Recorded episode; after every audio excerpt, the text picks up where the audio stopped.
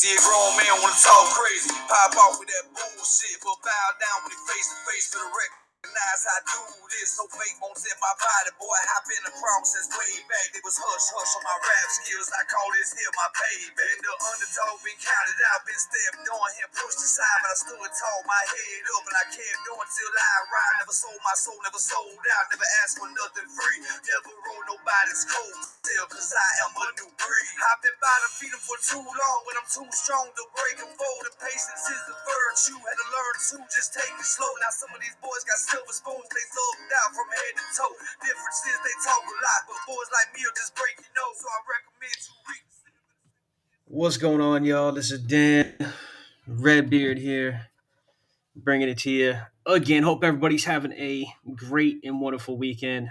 I got off, I guess, decently early. It was like 6:30. I finished up my last call, so I was able to thankfully call it a decently early day and not have anything too crazy happen today. But I got some pretty good stories that I want to share, but just want to everybody know, man, what a Super Bowl that was, right? That was just crazy. What's going on, J-Lo? How you doing today? Commercials were, commercials were definitely interesting in the Super Bowl, but you know, I just like to talk about everyday life at first, and then we'll get into the story, which is I came across two different stories I just thought were interesting, to say the least. And I'm going to get to them later, but I'll let you all know a little bit around them. So it's called, the one has two gentlemen, and it takes place in Missouri near Carthage.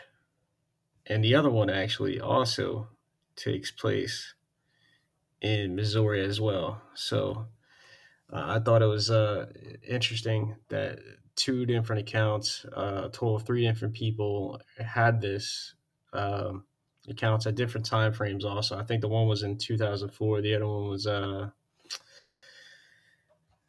if I remember right, 1994. But I'll be reading them, you know, word for word and whatnot. I just think it's very interesting. And the background story of the people too, to me, I mean, it just kind of puts it together. But hopefully, what's going on, Chris? Hopefully everybody's had a great weekend and is doing and having some kind of fun. I'm actually up in Dallas, so that's where I'm currently stuck. I'm going to be here until next week, and then after that I head back home to Houston, and then I'll probably be going back up to Dallas again. Work wise, that's all I do. They need an extra hand up here, so I'm more than happy to San Antonio. I passed by there sometimes to go up to my land. I haven't had a chance to stop by the city, but I heard it's really nice out there. Hopefully I'll be able to find out sometime shortly. But yeah, so I'm in Dallas this week. I apologize I wasn't able to get onto Thursday. That's why I like to do my shows normally. And it was supposed to be my day off, but I traveled here Wednesday night. I actually got here at 1:30 in the morning on Thursday. I got back up for work about 4:30. And went back at it because they scheduled me. Like I said, they needed extra hand work-wise here. So that is what I'm doing. And thanks, everybody, again. If you like the show, please follow. And if you have your own encounters or anything you want to talk about, you can reach us at MIA podcast at protonmail.com. That's on the outskirts of San Antonio, right? Is that on the west or east side of San Antonio? Oh, sorry, guys. I'm talking to northeast.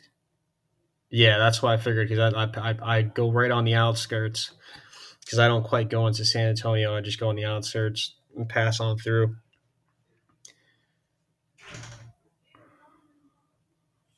Yep.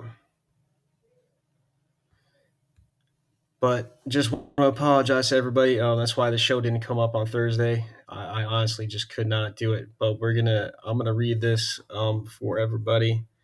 Hopefully y'all enjoy. There was two. It only went to one. All right, this is kind of interesting.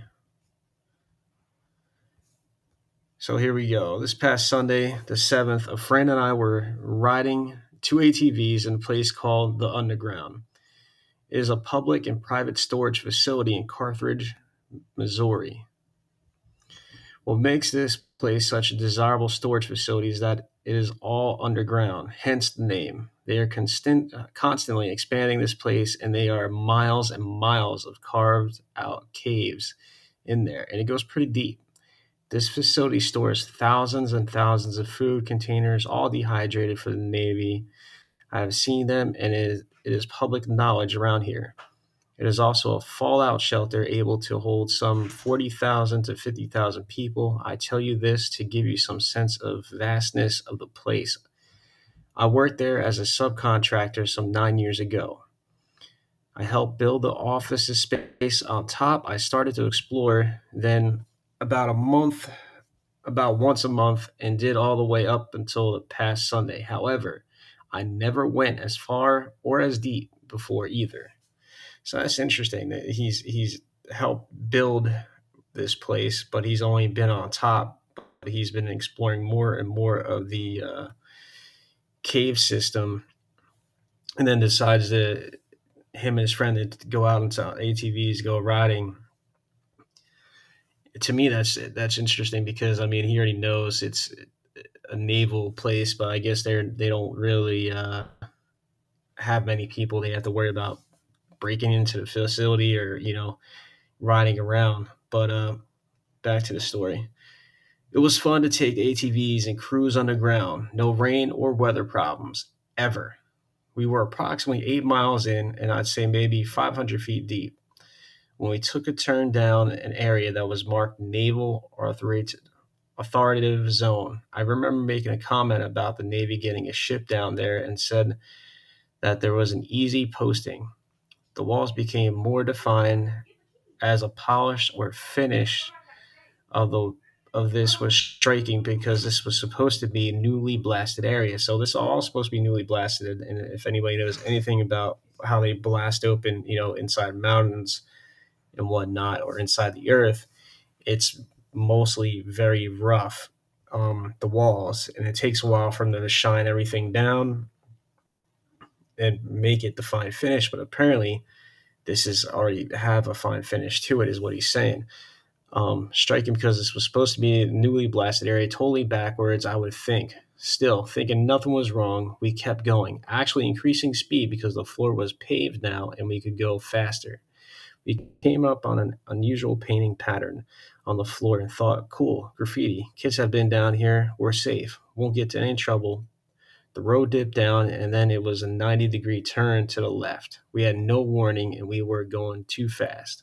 I knew we were going to hit the wall, but we didn't. We passed through some kind of projection of the cave siding. Although I don't know how it was done, it was real looking. We passed into a whole new road system. This one was large and much older than where we came from. We started to smell an odor, musty, damp, growing stronger as we went deeper on. The lighting decreased as well, probably 60% less than the other areas. We turned on our headlights, continued on about 5 to 7 miles an hour for about 5 minutes, and we noticed it was getting cooler, which was to me very strange, since once inside a cave, certain distance, the temp stays the same. We made a right turn and started to come up on what I thought was a rest area on the side. About 40 feet away, I thought it looked like a pair of fountains until they moved. We both stopped immediately. We were approximately 30 feet away now, and what we saw were two creatures. One was very tall, at least 7 feet, maybe more, a very powerful built, reddish in color, and the other was smaller, about 6 feet. But it was not red in color, but pale, like an albino. And it was not as powerfully built, but The other, they looked like reptiles, living, walking, intelligent beings, not human, not warm-blooded, reptiles. I know it sounds crazy, but it's true. So that's interesting, because at first he's thinking that, you know, oh man, that, you know, I guess two fountains are sprucing up, and then apparently they moved, and then they deal with, you know, okay, now there's two giant reptiles that are standing up like humanoids. And I mean, to me, just seeing that's a heck of a sight. 7 foot tall, reddish looking skin. Crazy for sure. So they look like reptiles, living, walking, intelligent, not human, not warm-blooded, reptiles. I know it sounds crazy, but they said something. But I did get a strong, they said nothing, but I did get a strong sense from the big one. A malevolent, evil presence, some kind. My friend screamed and we turned around. A power turn. We started to go back. Well, my friend said, I apologize for the pause. I'm trying to move this as we're reading. The big one was after us. I looked back and it was following us. I had an overwhelming feeling that if it caught us, the harm would come to us. We passed through the wall projection and I looked back and saw the thing raise its arm, and it had a weapon of some sort. It fired and hit the ATV my friend was on. The engine died and he stopped. I told him to jump on, and he did. I gunned it, and then my friend said, stop. I slowed down, and he said, look. I looked back, and the things had stopped at the graffiti on the floor/road. So that's kind of interesting. So apparently this thing is trying to chase him down this entire time, shoot some kind of weapon at it, stops completely the ATV his friend's on, chases him more, but won't go past this graffiti.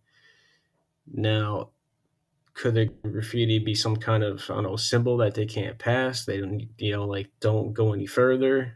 They know this is, if they do so, maybe they could get in trouble. I mean, there's a lot of different, definitely a lot of different areas where that could go to for sure. So that's interesting that they stop at the graffiti mark. So it fired and hit the gunned it. My friend said, stop. I looked back and it had stopped at the graffiti on the floor/road. ATV was on its side of the graffiti and symbol.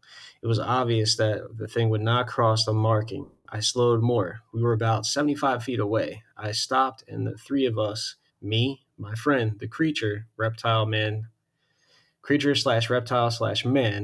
thing, looked up at each other for about 15 seconds. And let me tell you, that is long enough. Then I started to leave. It stayed there waiting and not moving until we were out of sight. As soon as we cleared the cave, I got my cell and called the sheriff's department. I was told that they would not come out and that the underground security would handle it. Then they hung up. So I'm not sure if the next part is true, because I know that police are not supposed to be hanging up on you, but I don't know if it's by law, but here's the next statement. By law, they are not to do that. We can hang up on anyone, but a government official or office, be city or federal, cannot hang up on you. Anyway, I was shocked and scared, and we took off across the outside of the underground over to my truck, and sure enough, underground security was waiting for us. We were told to leave, not to tell anybody about this, and if I come back, the Navy would press charges.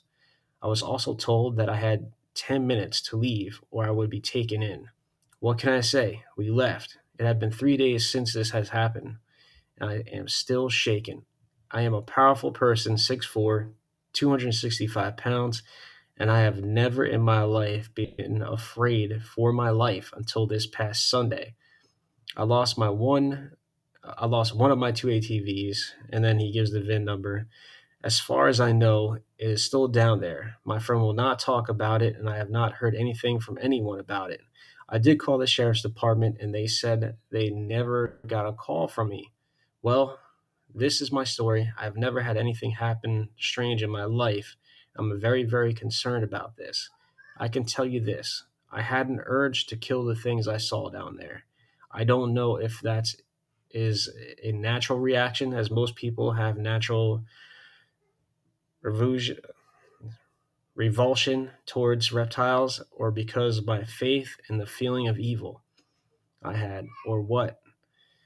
All I know is that they are real, and I wish I could do something, anything to combat or help against these things. Take care all, and thank you again for letting me write this and share this experience. So that's the first experience. And to me, man, that is crazy. It's definitely mind-blowing for sure. So just hearing what him and his friend went through, I mean, his friend obviously definitely terrified out of his mind, but I think just him giving that little bit of detail at the end where he says, you know, I'm 6'5" and 245 pounds, whatever it was. I mean, I think that's him trying to reinsert himself, be like, yeah, I'm a man, I'm not afraid of anything. But, I think that's just him trying to convince himself right now. And I don't blame him, especially since when he wrote that, that was only 3 days, beforehand. So with him writing that and that being 3 days, that happened 3 days prior, you definitely, you're telling yourself, oh no, man, I'm not scared of anything. That didn't scare me.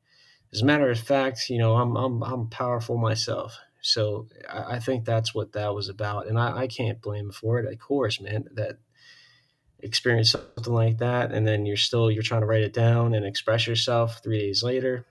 It's definitely understandable for sure. So that was the first story that I wanted to read out. I just thought it was a very interesting story. A lot of cool information on there, and I got to double check when it happened, but I believe that one was 2004, and it was just to me just interesting to hear what he had to say and what him and his friend experienced. Thankfully, that big giant 7-foot humanoid reptilian, hey, how you doing today? Or tonight anyway, did not catch up to him and his friend. Because if it had, I think he was right. I think if he caught them, he wouldn't be telling that story, and we would know it for sure. But if anybody out there that's listening might know who this gentleman is, or if he's listening, please feel free to hit me up. Or if y'all have any of your own stories, where paranormal, cryptid, UFO, anything like that you want to share with us, feel free to email us at MIA podcast at protonmail.com. That, again, that's MIA podcast at protonmail.com. And feel free to send us an email. Anyway, that was the first order of the night. I thought it was very interesting for sure. And it goes into some detail. I like when there's because this next word kind of goes right into it as well, and we're on the same location. So it's who in the heck keeps on popping up here, just in and out for quick seconds. Anyway, the next encounter is another gentleman from pretty much the same, around the kind of the same area. This is a gentleman's from Missouri in Camden County, and I'm gonna read it, but I want to hold off, because if I go in and I see this guy bouncing off, and anybody out there, anybody that's reading, and you end up joining the live shows, if you end up being disrespectful whatsoever, I'm just gonna block you right away. You're not to be disrespectful to the other listeners or anybody else. He's running his rounds through podcast. All right. Well, I'm going to keep an eye out. So I'm going to stop every now and then while I'm reading the story. Thank you for sharing that with me. because I'm not going to deal with that. I don't like people being disrespectful, especially to my other listeners. So I'm not going to put up with that. But here we go. So I'm going to read it as him again. So here it goes. Sir, this is the first time I'm disclosing my experience to the public. My family has been previously informed of the details. At the time, I owned a small business, which I had started after I finished a 12-year stint in the military. I was then living near Eldridge, Missouri, and was raised in the general area and knew the terrain very well. I'd spent most of the time in the U.S. Army Engineer School in Fort Leonard Wood, Missouri, and some of the training included spelunking. When I left the Army, I continued to explore caves as recreation. In 1993, I helped form a local group of experienced cavers who would get together on weekends and explore some of the cavern systems throughout Missouri and Arkansas. And I'm so sorry for you that are listening out here. If I'm mispronouncing your state, I apologize. The experience I am about to describe took place in the summer of 1995. I was on my way that day, which was not uncommon. I decided to check out a cave in Camden County, Missouri, which was part of a fairly large system in the area. From what I could tell, this particular cave had not been explored for a long period of time. The entrance was very narrow and well hidden. After squeezing through the opening, I descended another 50 feet or so before the cave began to open up into a series of chambers. I moved through several of these chambers, taking my time to examine the area for possible artifacts or formations. I finally reached what I thought was the end of the cave. I started to hear a rustling sound that was echoing from a small opening near the top of the chamber. I assumed the sounds were bats and didn't pay much attention to it. But after a while, I heard a motorized sound and talking. I stood and listened for several minutes, wondering what was on the other side of this chamber. The opening was about 10 feet above me. I maneuvered my way up to the opening, which was flat and narrow, but big enough for me to get a decent look into it. So to me, I think that's pretty cool for sure. I'm not down with any of that. To me, anybody that's ever been caving, when it's a cave, explore caves, that's a super dangerous thing. I was actually, and I was aware of this beforehand, but I read about a young man that got himself stuck upside down investigating a cave. And unfortunately, he died there. Very sad ending to the story. I mean, he stayed, I think it was 2 or 3 days he lived. People were trying to feed him, keep him alive through IV. But when you're stuck upside down, number one, the blood rushes to your head. I'm surprised it was 2 or 3 days, to be honest. It's a scary thing. But people that do this have a lot of experience. I mean, this gentleman's, was in the military. He's already been through caves. It's what he likes to do as a recreational thing, and that's what he's doing right now. So it's definitely, very interesting. I mean, when you have people that have experience like that, and then, you come across stories like this. So I started to hear a rustling sound that was echoing from the small opening near the top of the chamber. I assumed the sounds were bats and didn't pay much attention to it. But after a while, I heard motorized sounds and talking. I stood and listened for several minutes, wondering what was the other side of the chamber. The opening was about 10 feet above me. I maneuvered my way up to the opening, which was flat and narrow, but big enough for me to get a decent look into it. As I positioned myself to the front of the opening, I started to see light at the other end.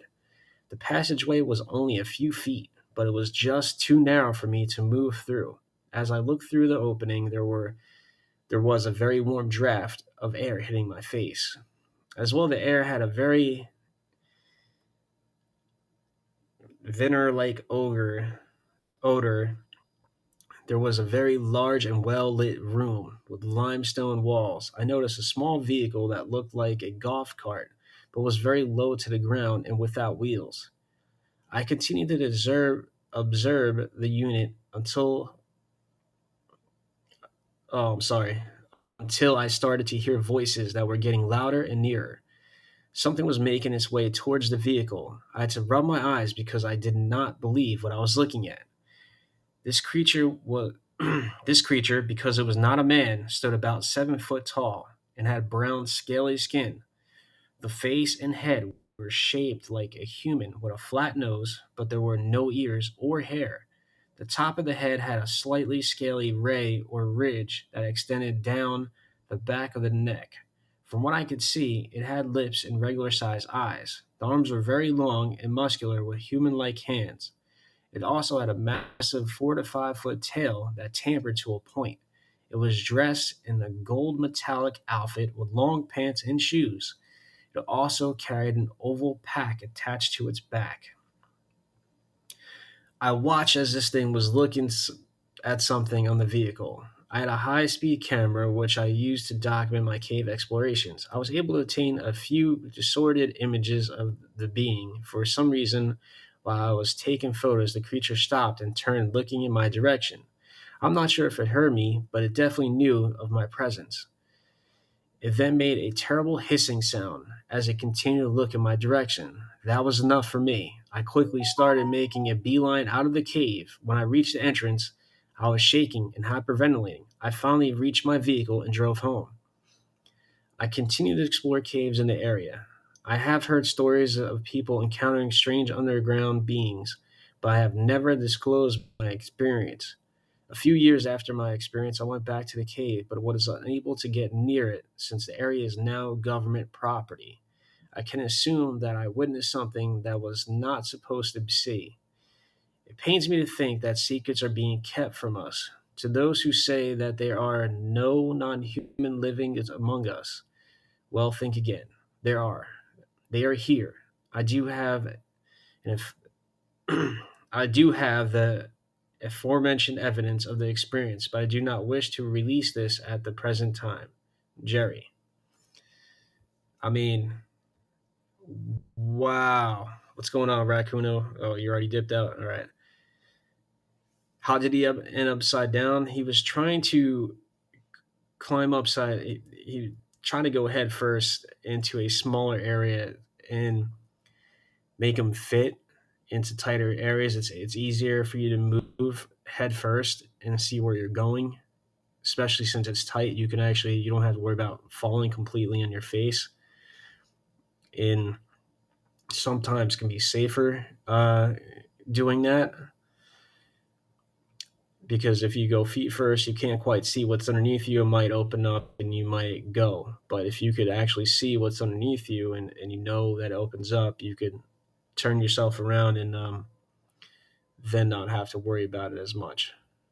But what a story, man. It's weird how in the first story, yeah, the military owns the property. It's a naval underground storage area. And in the second story, with this gentleman, when he went back there the second time years later, it is now a military, run area.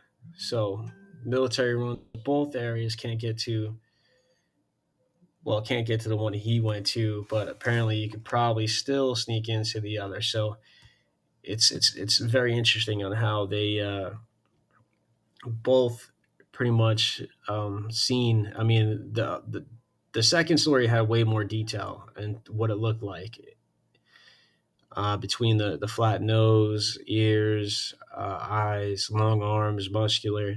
It was definitely a definitely an intriguing story for sure. So it caught my eye, and I thought it was something to share. But I would love to interview one of these guys. I think it would make for a great interview, especially the last one. I mean, what's going on, Bobby? Thanks for joining. That last one, Lightfoot Farm. How's it going? So that last one was just crazy to me, man. A gentleman that was in the military for 12 years, and what he's seen inside that cave scared the daylights out of him. So bad where he was hyperventilating and shaking uncontrollably when he finally made it to the end of the cave. So definitely interesting. And welcome everybody, all the new listeners out there. And if you like the show, please like, share, leave a comment, show us some love. Oh, and let me just say this. I had somebody leave me a comment. I appreciate it. I like constructive criticism. So I do have to fix that one show of the dog man that jumps over the 25-foot width road. So I have to fix that because there's an issue with the volume. One, I'm too high. And two, Hunter, the other gentleman that was in that part of that podcast, voice was too low. So I'm going to have to try to edit that a little bit and fix that. But I did have another, for some reason, they commented on my YouTube page, and I only share that because of the video the two videos I posted up of my property. You know what? You could be right, Jen. You could definitely be right. I think that's definitely a possibility for sure. Without a doubt. But, yeah, I had a gentleman comment on my YouTube video, and he said, because I say seen instead of saw. To me, saw doesn't sound, I don't know. It just doesn't sound right when I say it. So I always say, oh, I seen that instead of I saw that. That's just how I am. That's how I've always been. And if that's the only complaint you got about it, sorry, I ain't changing. But anybody new that's out there, if y'all had any encounters, experiences, sightings, anything like that, whether it's paranormal, cryptid, UFOs, anything cool that you would like to share, let me know. Since you're here live, let me know. We could share it live on the air. Or if you want to hold off and share later, MIA podcast at protonmail.com is where you could send an email to me.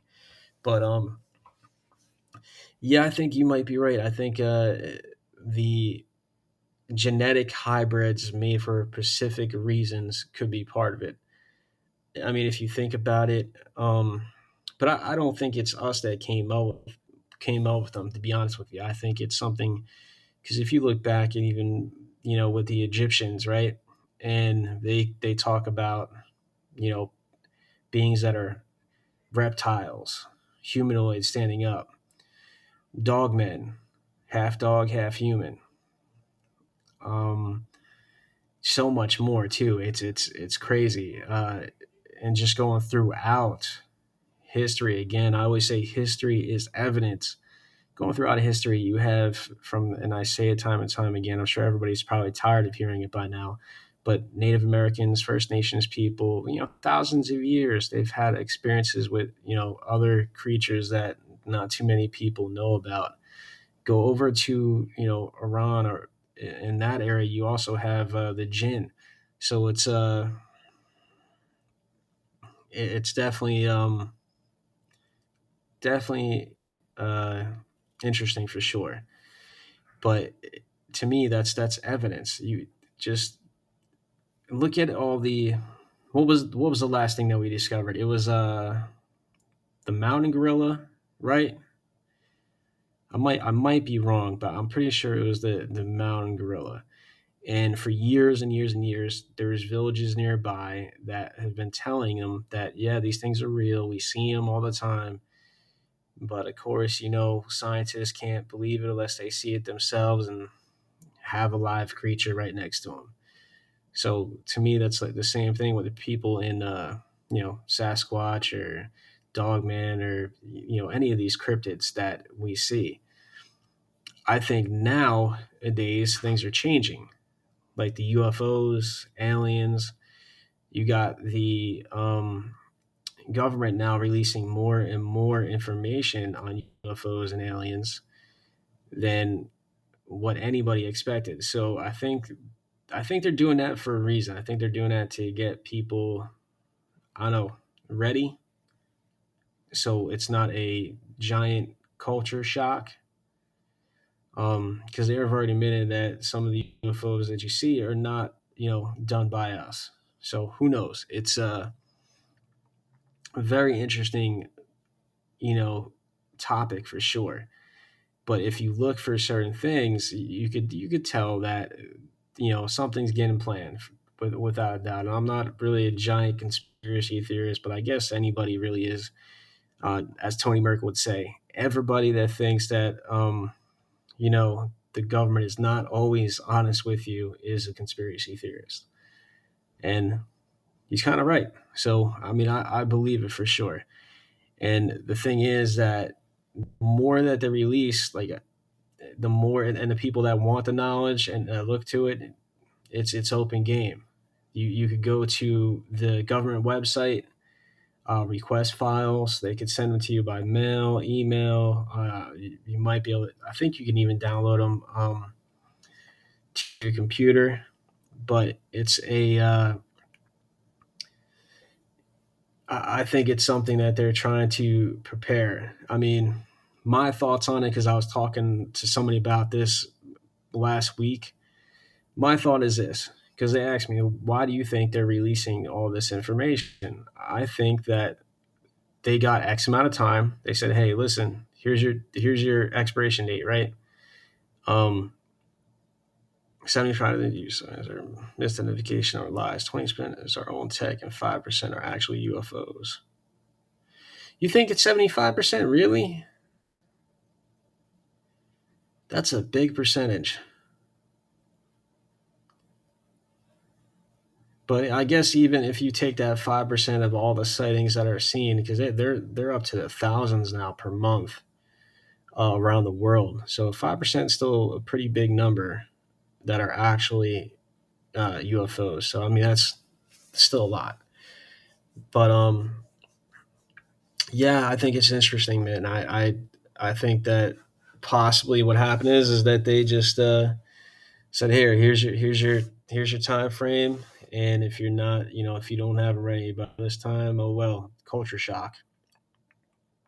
I could be wrong.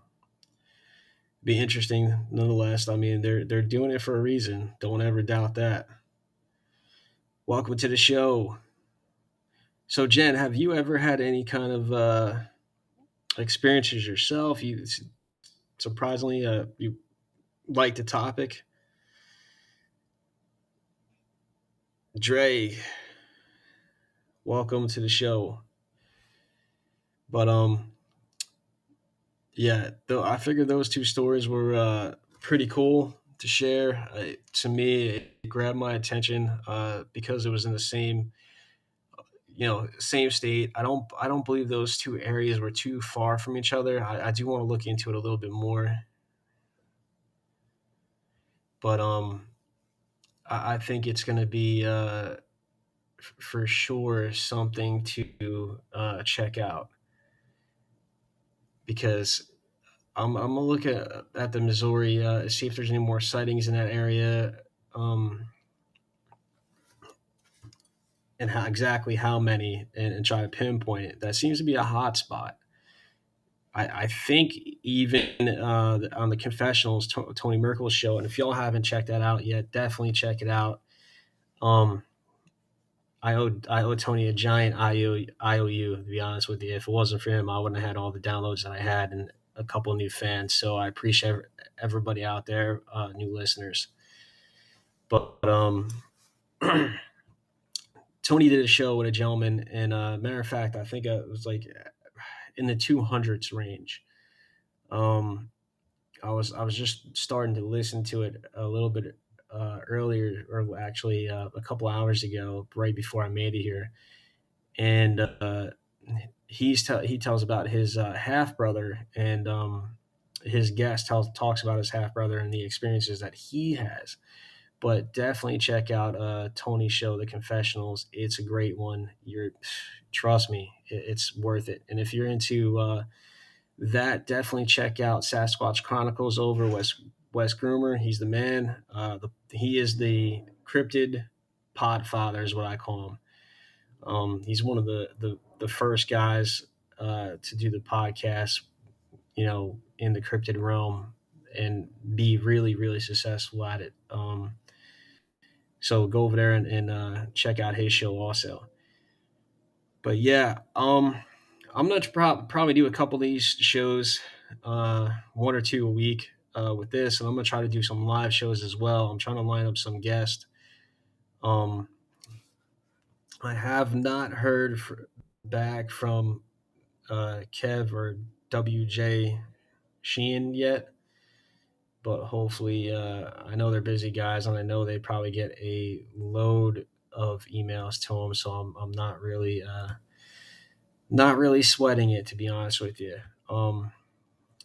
And I'm going to try to see if I can get my man Bobo on from Finding Bigfoot, along with some of the one or two of the cast of the Expedition Bigfoot. That's a great show. Those guys on that show are awesome. I think that's probably one of my favorite besides Les Stroud's when he's out there doing his thing. So should be definitely a good show out there. Let me see. Expedition Bigfoot.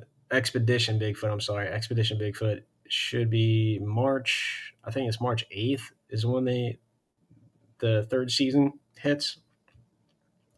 But if you haven't watched them, definitely watch the first and second one. I did a review on the second one. Definitely going to do a review on the third one for sure when it starts up in a couple episodes. Tony's show, The Confessionals, he's doing his special YouTube episode is coming out shortly. I know he's going to be dropping some hints within the next week or two. But I'm looking for that. It's the Hunt for Dogman in Kentucky.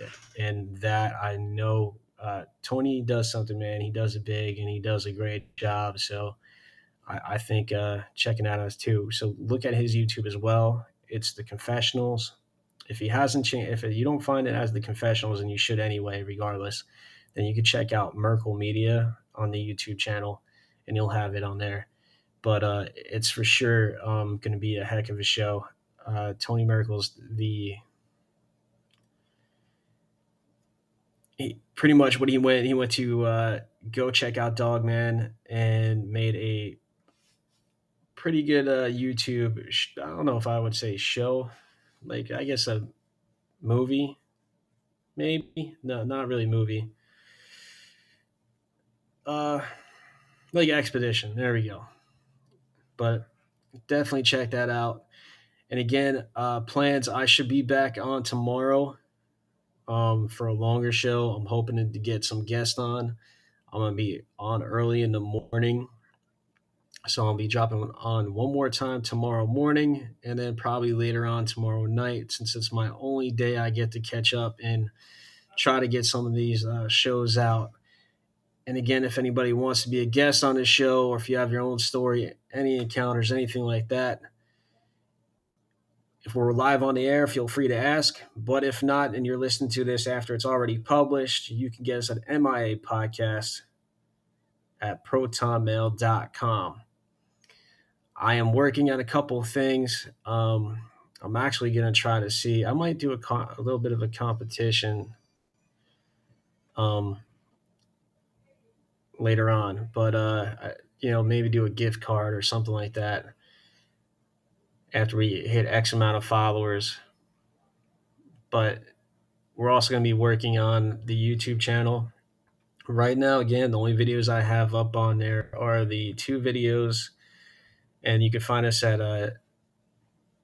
MIA podcast, Monster Investigators of America, on YouTube. But it's only the two videos, and it was the quick videos that I took. One's, I think, 15 minutes, and it's the one where we're on the land camping out and the tent is going nuts, and it's not from the wind.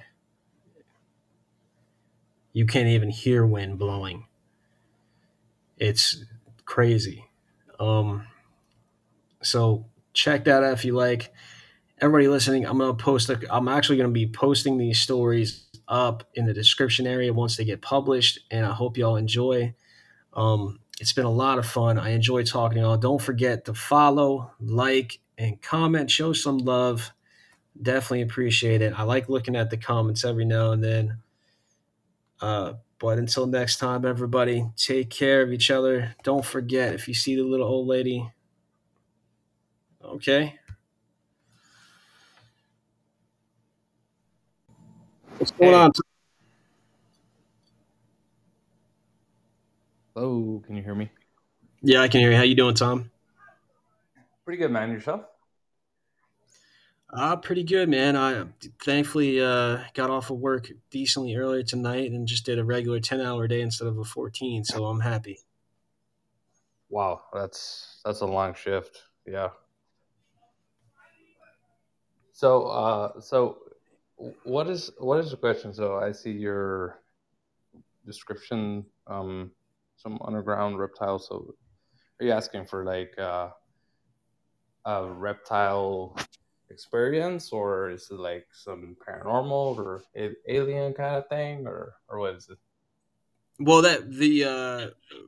pretty much the description on here for the live show. I mean, you could talk about it, whether it's paranormal or whatever kind of encounter you might have had is fine. But I was just reading out two encounters that happened in Missouri to three different gentlemen that were interesting to me. So I shared it and read them on the podcast today. But the podcast is also open to any listeners that want to share any kind of stories, you know, whether it be paranormal or, you know, cryptid or UFO, any of that stuff. Cool. Well, I'd like to share an experience, but I always like to think that these things are not real, but they are, you know. I could give you some experiences that are really, I guess, like nerve-wracking, and it'll probably keep you up all night, you know. But, well, for an alien experience, probably the most fascinating one that I had was, like, once when I was, like, 14, 15.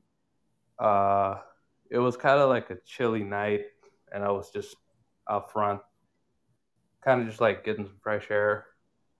And it was one of those nights where the sky's pretty clear. You know, no clouds, no nothing. And I look up to the sky, just like looking around and stuff. And I noticed that one of the stars kind of looked weird. In a sense, it was like blinking or something. So I was like, nah, it's probably just my eyes or whatever, you know. So I took a few steps like to the side. And this was weird. That star literally moved towards my direction. And I was like, that's odd. So I was like, what if I move to the other direction? And I did. And that same star moved again to the other direction. And after I did that about two or three times, that star moved so quickly, I'd say about half a second, it was gone. But I literally saw it just like, bam, it just moved really, really quickly, you know. Like say, yeah, I'd like to think it's not real, you know, but I can't explain that, you know. Yeah, that's definitely understandable. I mean, when you see stuff like that, and it's not just you, it's a lot of people. When they look up and they're seeing, dude, I'm going to whoop this guy's. I apologize, guys. I can't. Ooh, man. I got. All right, I got to chill out for a second. Anyway, it's again, it's not just you. It's how a lot of people are when they see something that, whether it's, you know, a UFO flying in the sky that they first think is either a star, maybe a satellite or something like that. Or they see, you know, a cryptid and they're saying, no, there's no way that this thing is real. I mean, I can't even say how many times I've heard a hunter, you know, see a Sasquatch and be like, come up with 1,000 different other things it could be. Some of them are so much so where they're like, you know what? No, that was a bear or a gorilla, you know, right here in the U.S. And we're like, there's really, you know, Bears don't really walk on their hind legs a lot, and when they do, they look awfully funny.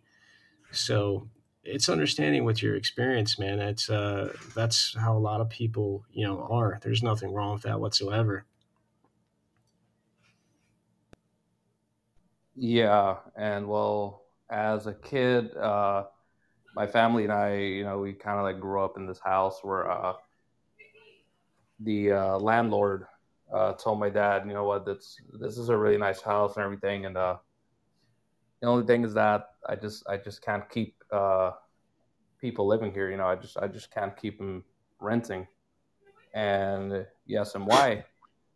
And the landlord told him, well, the thing is that the people say that they see some pretty strange things happen here, and it kind of like scares them away. So he's like, honestly, the longest I've had a person rent this house is about 6 months after they get spooked away by something, you know. And that's where I had most of my paranormal encounters as a child, you know. And yeah, it's scary to the bone, you know. And I just tell people, if you guys don't have the mind for that, you know, it's best to just stay away from it, because it's real. You know, it's out there, personal experiences, you know, but it's hardcore. It's just, it could be not for you. And it could really mess up your mind, you know, if you're not prepared for it, or if you just don't take it slow, you know. But yeah, there's a little bit of everything, you know. I'm pretty sure if you're hunting, you'll come across something. I could tell you that if you go out in the woods in some weird place, you will find like Satanists out there. You will find like witches out there. I don't know what witches. There's this little thing witches do. They can mess with you, and they can have you going rounds and rounds and rounds those woods. I'm sorry, and you'll never come out of there, you know. That's true. That happens, you know. But yeah, so, I mean, it's scary. What kind of paranormal experiences? I'm sorry. What kind of paranormal experiences have you had, Tom? Or have you had any encounters with witches? Because I don't know if I've had any land chill yet that I've actually talked about that. Well, first of all, thank God I've never had an encounter with a witch before, you know. But my grandpa was one of those kids when he was a kid. He used to go out a lot, and he had a lot of interesting stories to tell. And one of my brothers was really close to him, and he told him, "I don't know if the trick will work." He told him, I used to do it when I was a kid. And he said, what you do is that you start a fire, and you take a machete, and you stab it on the ground. And then you take a rope, and you tie it kind of like you're going to make a knot, but you leave the knot loose. And you're going to see a ball of fire fly by in the sky. Gonna look kind of like a meteor, and you're gonna say kind of like a agent saying, or like spell, whatever. I don't know like what the heck they used to say, but he told him, you're gonna say this phrase, and then you're gonna tie that knot the hardest you can, and the witches are gonna fall down from the flames, and they're gonna hit the ground. But when the witch gets back up, he's already like human looking. You know, when witches are up there, they actually look scary as freaking ever, you know, like what you see in the movies for some reason. But when they come down from that flame, they look human again, you know. And he had all kinds of you know, stories like, let's say that he would have guests over, and they would wake up with like scratches in their legs or whatever, and he'd be like, "Oh, I'm sorry, I forgot to tell you that a witch comes through that window and tries to take babies, you know." So it probably thought you were a kid or like, you know, a youngster or something. It probably confused you and it tried to grab you, you know. So yeah, that's probably the most realistic thing I could tell you about a witch, you know. That's definitely interesting. I'm going to try to look into that a little bit. So have you had any, you were saying you had paranormal encounters when you were a kid living in a haunted house? Yes, but you got to promise me that you're in a good place where, like, I'm not going to mess up your night or the guests or whatever, because this is some scary stuff, you know. Well, I definitely promise you, you're not gonna scoop me out. I've heard a lot of stuff, my friend.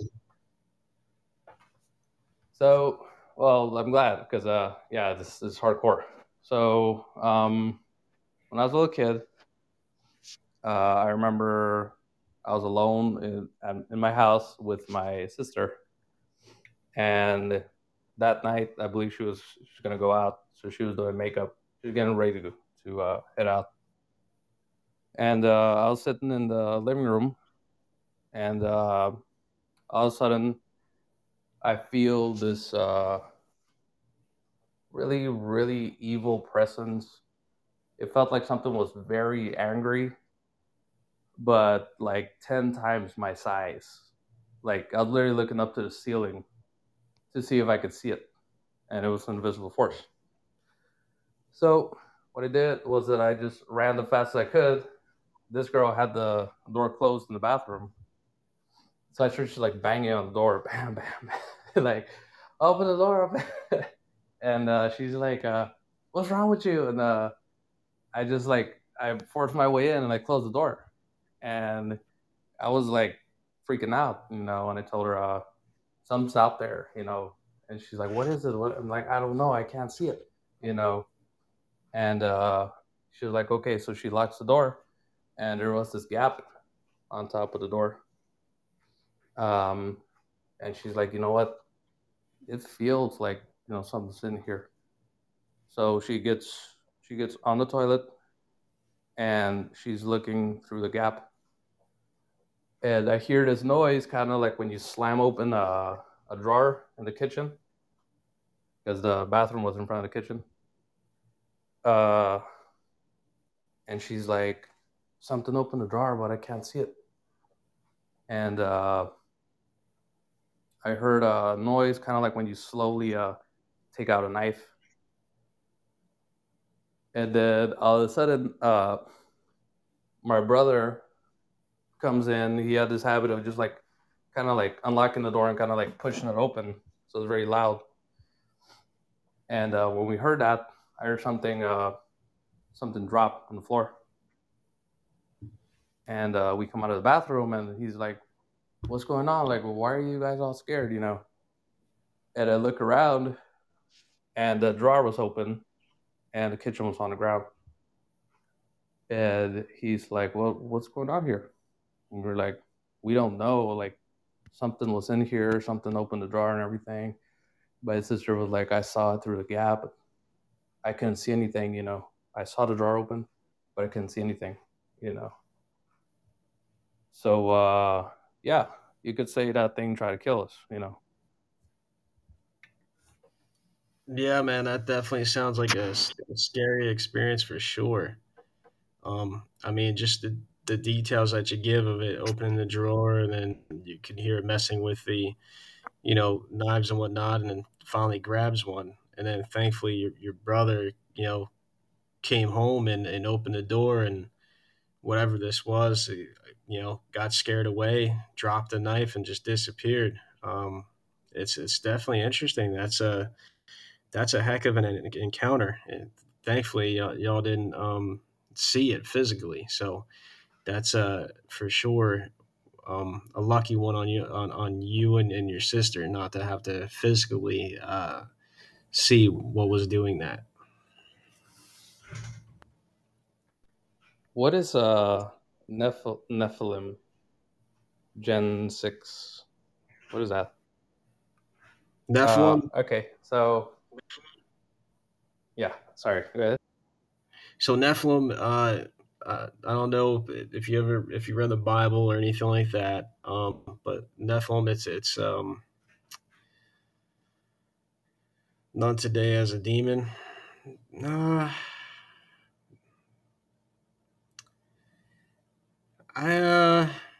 don't know. I would say, because Nephilim, so pretty much they're like the children of the fallen angels of God. And yeah, giants.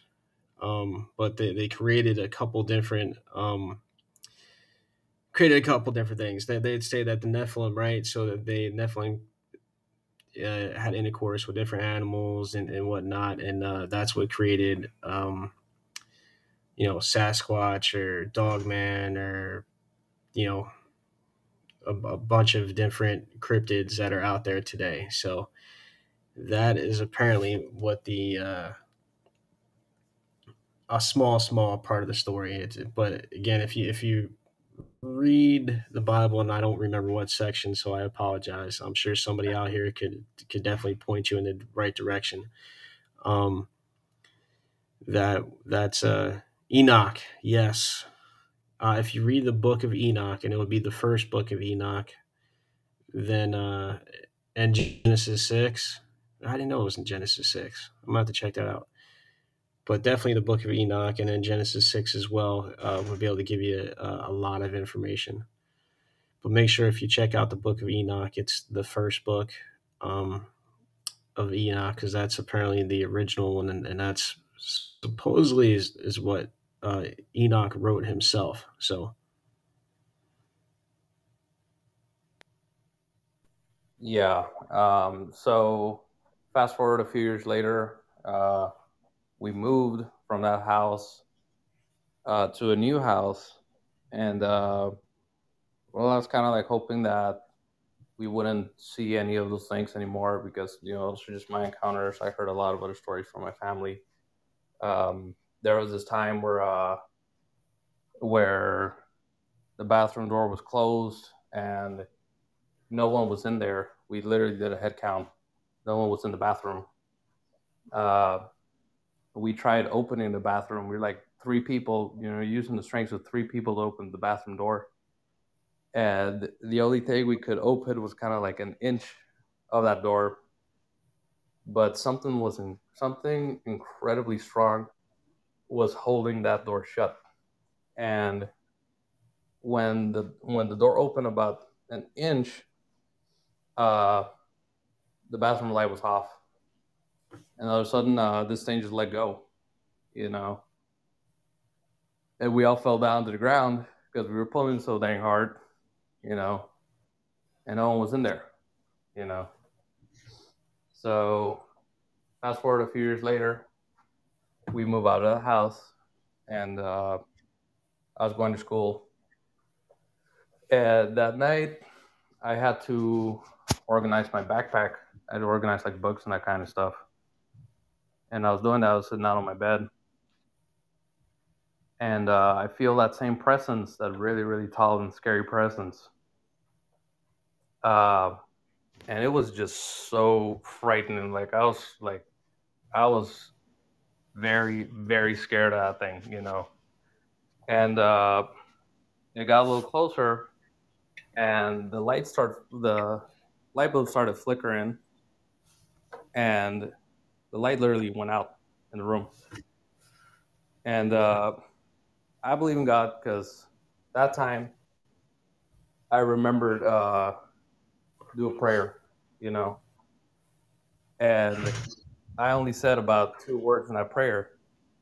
And that thing just like ran out, And when it ran out, the light came back on. Everything came back to normal,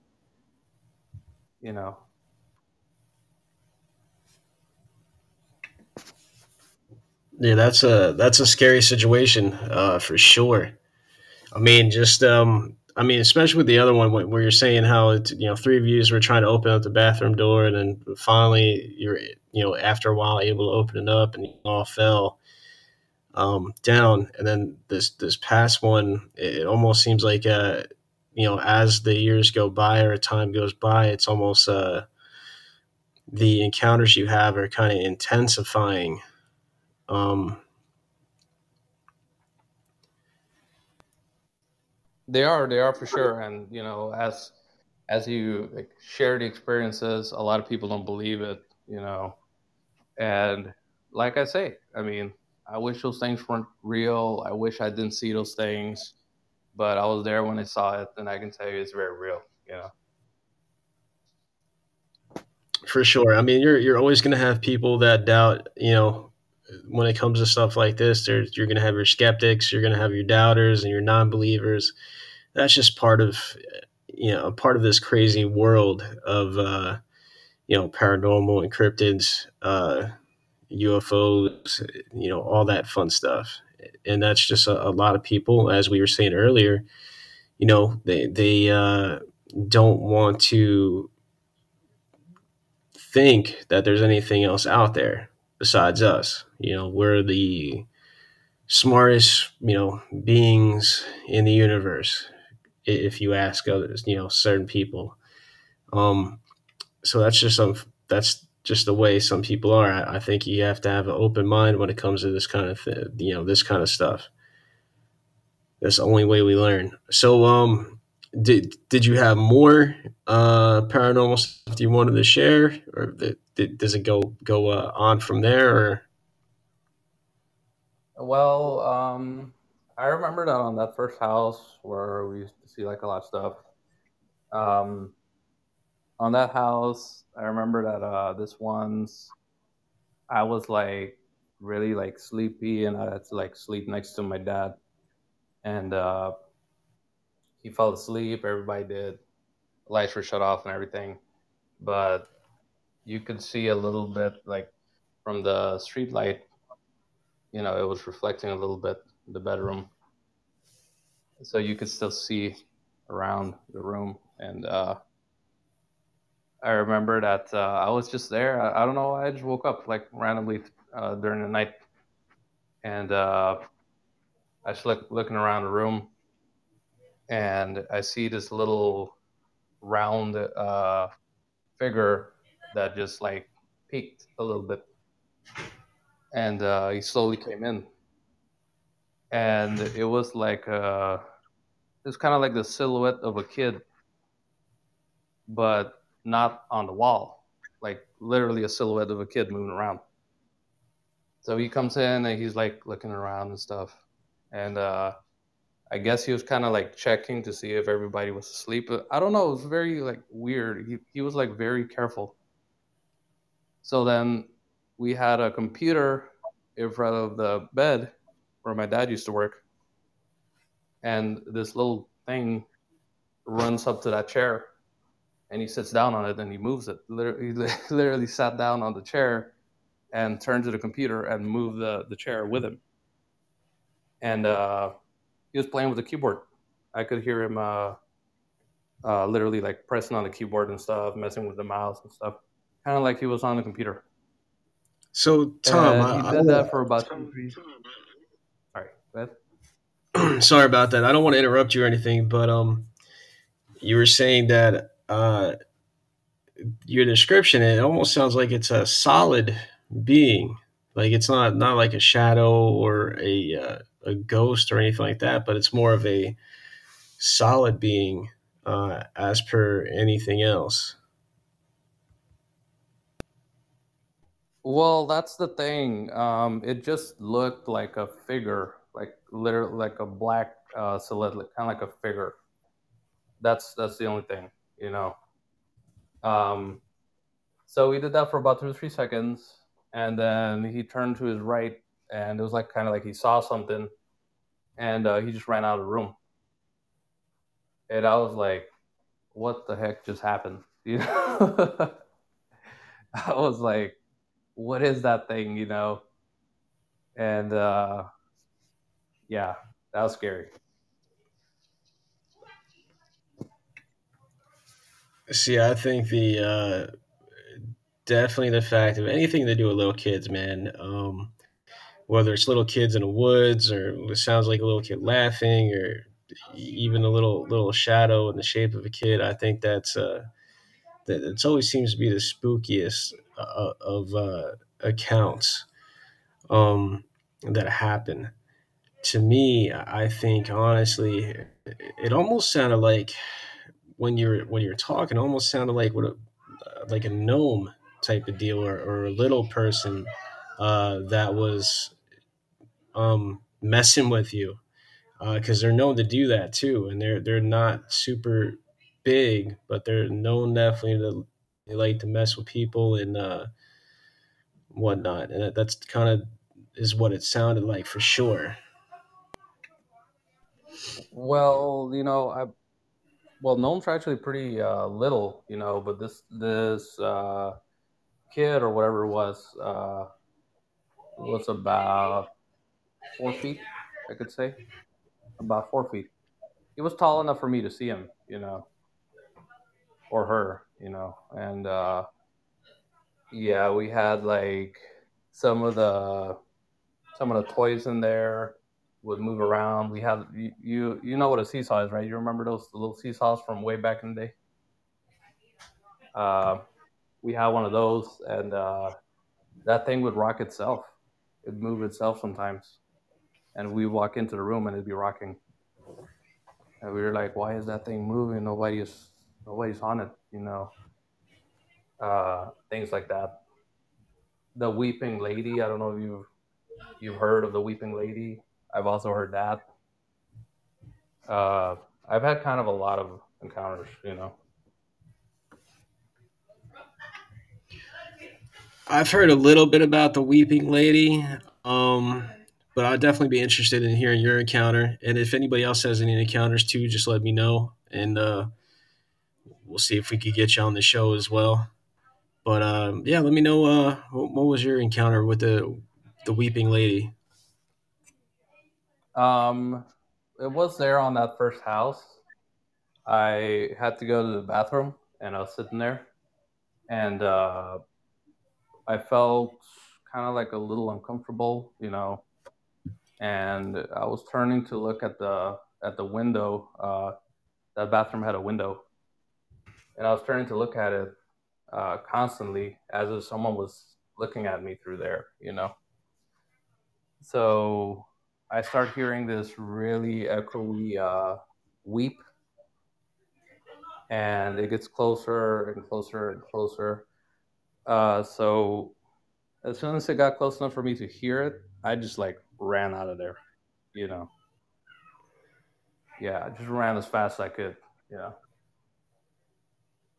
And I told a few friends, and they're like, "Nah, you're full of it. That's not real," And I was like, I know it hurt, It was just the weep. It wasn't the words that she says, It was just the weep.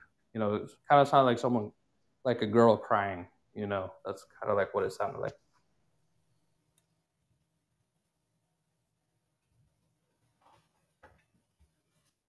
So thankfully, you didn't get the chance to see the weeping lady, but you definitely heard it. I mean, that's a scary encounter. I mean,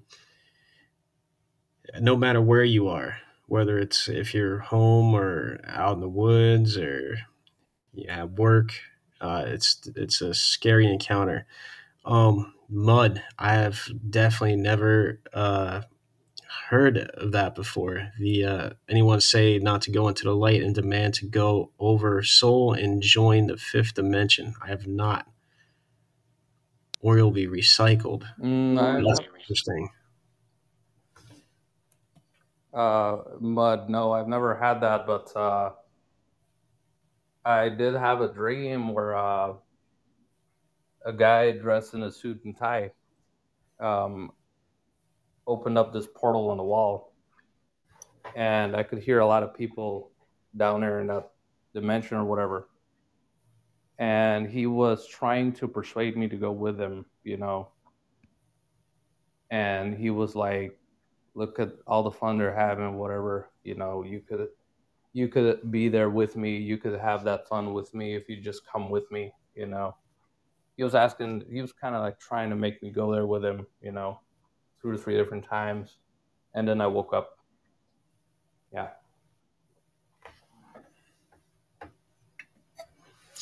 So a man in a Taj wants you to join him on the another dimension in your dream. That's, man, a man in a tie. That's a heck of a, I mean, just seeing somebody, it's just random, right? I mean, was it a dream or was it something else? It's intriguing for sure. I mean, stuff like that is, it's hard to say what it is.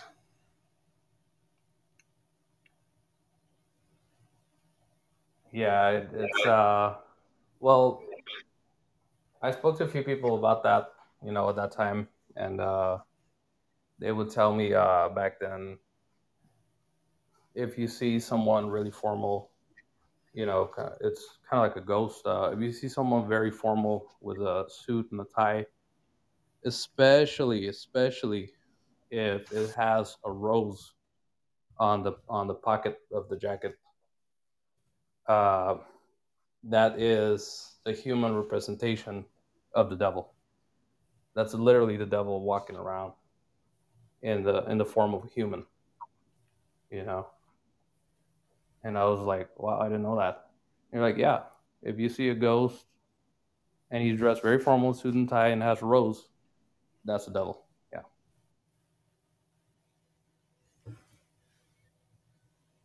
Yeah, that's interesting. I can't say I've heard that before, but I could definitely see why that comes to mind as that would be the devil in human form. I mean, especially, you know, trying to offer you, hey, come here. And like Jen was saying, it sounds like they was trying to take your soul for sure. So you definitely did the right thing and, you know, didn't follow him, didn't join him, and went back to doing what you're doing, which is great. 'Cause who knows what would happen? Maybe would have took your soul. Maybe you would have got possessed. Who knows? But I don't see anything good happening out of that. Yeah, that grandpa, you know, he's no longer with us, you know. He told us a story once because, like, we were kind of, like, joking, you know, like, how like ghosts are not real or whatever, you know. So he comes by and he's like, don't be so sure about that. And we're like, what do you mean? And he's like, well, when I was a kid, some friends and I went to a party. It was like really back in the day. And it's like there was this girl that would dress, I guess, you know, she'd be very informal with her dress, with her dress code. You know, it was very explicit. You know, she was at that party, and this guy in a black horse just like arrives to the party. The horse like walks in, but that horse was very strange. It caught my eye because it was very, very black. It was so black that I could barely even see it, you know, but I heard that it was a horse, you know, because, you know, horses make noises with the horseshoes or whatever. So he's like, so I tell my friends, hey, I'll be right back. They're like, what? I'm like, no, don't worry about it. I'll be right back. So he's like, so I come up to that horse, and this guy, I only got to see his silhouette, and he was wearing a hat. And he gets down, and I was like, who is that? So we like, I just kind of like hide, and he walks by and he goes into the party, and I come up to the horse, and that horse had very bright red eyes. It was weird. It was kind of like he had diamonds for eyes because they were so bright, you know. He's like, so I look at that guy and I go back to my friends and I'm like, hey, you know, that guy is weird. Have you seen that horse? He's like, what are you talking about? And he's like, I keep looking at the guy. He comes up to the girl and he talks to her and he takes her by the hand. And he goes back to the horse. He gets her on the horse and everything. He climbs on and he takes off. And that's the last time that they ever saw that girl. He's like, I don't know, but I think that was the devil that took that girl. And we were like, wow. Yeah. Yeah. So that wasn't a dream. That was actually something that happened. Yeah, that's something that he saw when he was a little kid. Wow. Well, not a little kid. He was already like a youngster, like around his 20s or whatever. I mean, that's amazing. I mean, especially the girl was never seen or heard from again. That's scary. And from a stranger that's not known coming in riding on a horse, especially a horse that seems off and not quite right. That's interesting for sure. Definitely thank you for sharing that without question. And all the other stories that you shared with us today. I mean, the stuff that's, it's not an easy thing sharing stuff that you encountered or, you know, sightings or anything like that. It's a hard thing to do. I appreciate you doing so for sure. Thank you again, Tom, for doing that. Yeah, of course. And, got my goosebumps going, but okay. Well, it's definitely understandable. These things are real. Definitely understandable. I appreciate you sharing your story. I mean, this is a judgment-free zone here, so, you know, I don't like when people go and, oh, man, that's not believable, or, oh, you know, those are the naysayers and the people that don't want to believe that there's, you know, anything else out there. And that's fine. But, Tom, again, thanks for joining up and sharing your stories. I appreciate it. Anybody else that wants to jump on, let me know. If not, I'm probably going to put the podcast to an end in the next 5 minutes or so. But I do appreciate everybody coming out, listening to the podcast, particularly early on. Jen, thank you for sticking around for so long. Mud, Tom, Fly's Chick, Drea, thank you very much. I appreciate everybody that was been on here listening. And don't forget to follow, like, and share. Much appreciated. And don't forget, every now and then, if you want, hit up a comment. I'll end up commenting back. We do have Twitter, so if you have Twitter, you can follow us at Monster America on Twitter. I'm definitely probably most active on the Twitter account right now, for sure.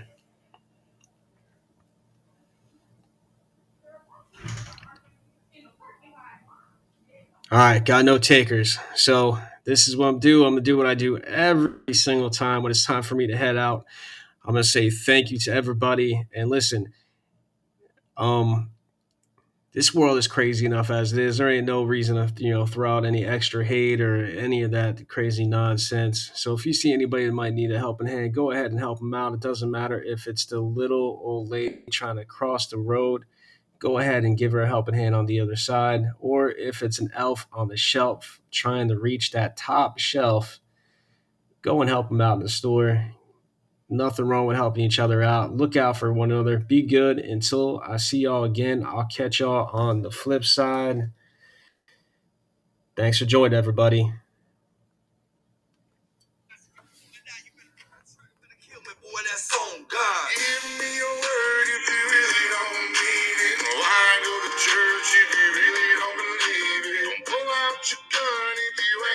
Shoot it, you may learn, but I I hope you ain't stupid. Don't deal with the devil if you can't pay the price. You got one time to land, so you better think twice. Don't pull out your gun if you ain't gonna shoot it. You may let it down, but I hope you ain't stupid. Try more and you find yourself faced with a world of death.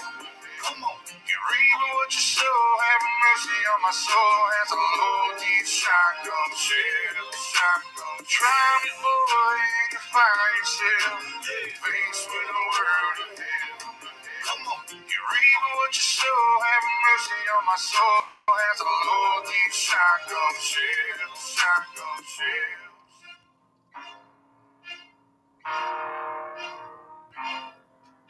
Now half these rappers are full of shit, and one thing they gotta realize, everything they out here rapping about have been out here doing in real life. No gimmicks at all, can't find no flaws, standing on top and I down on my balls. Many times I've been down and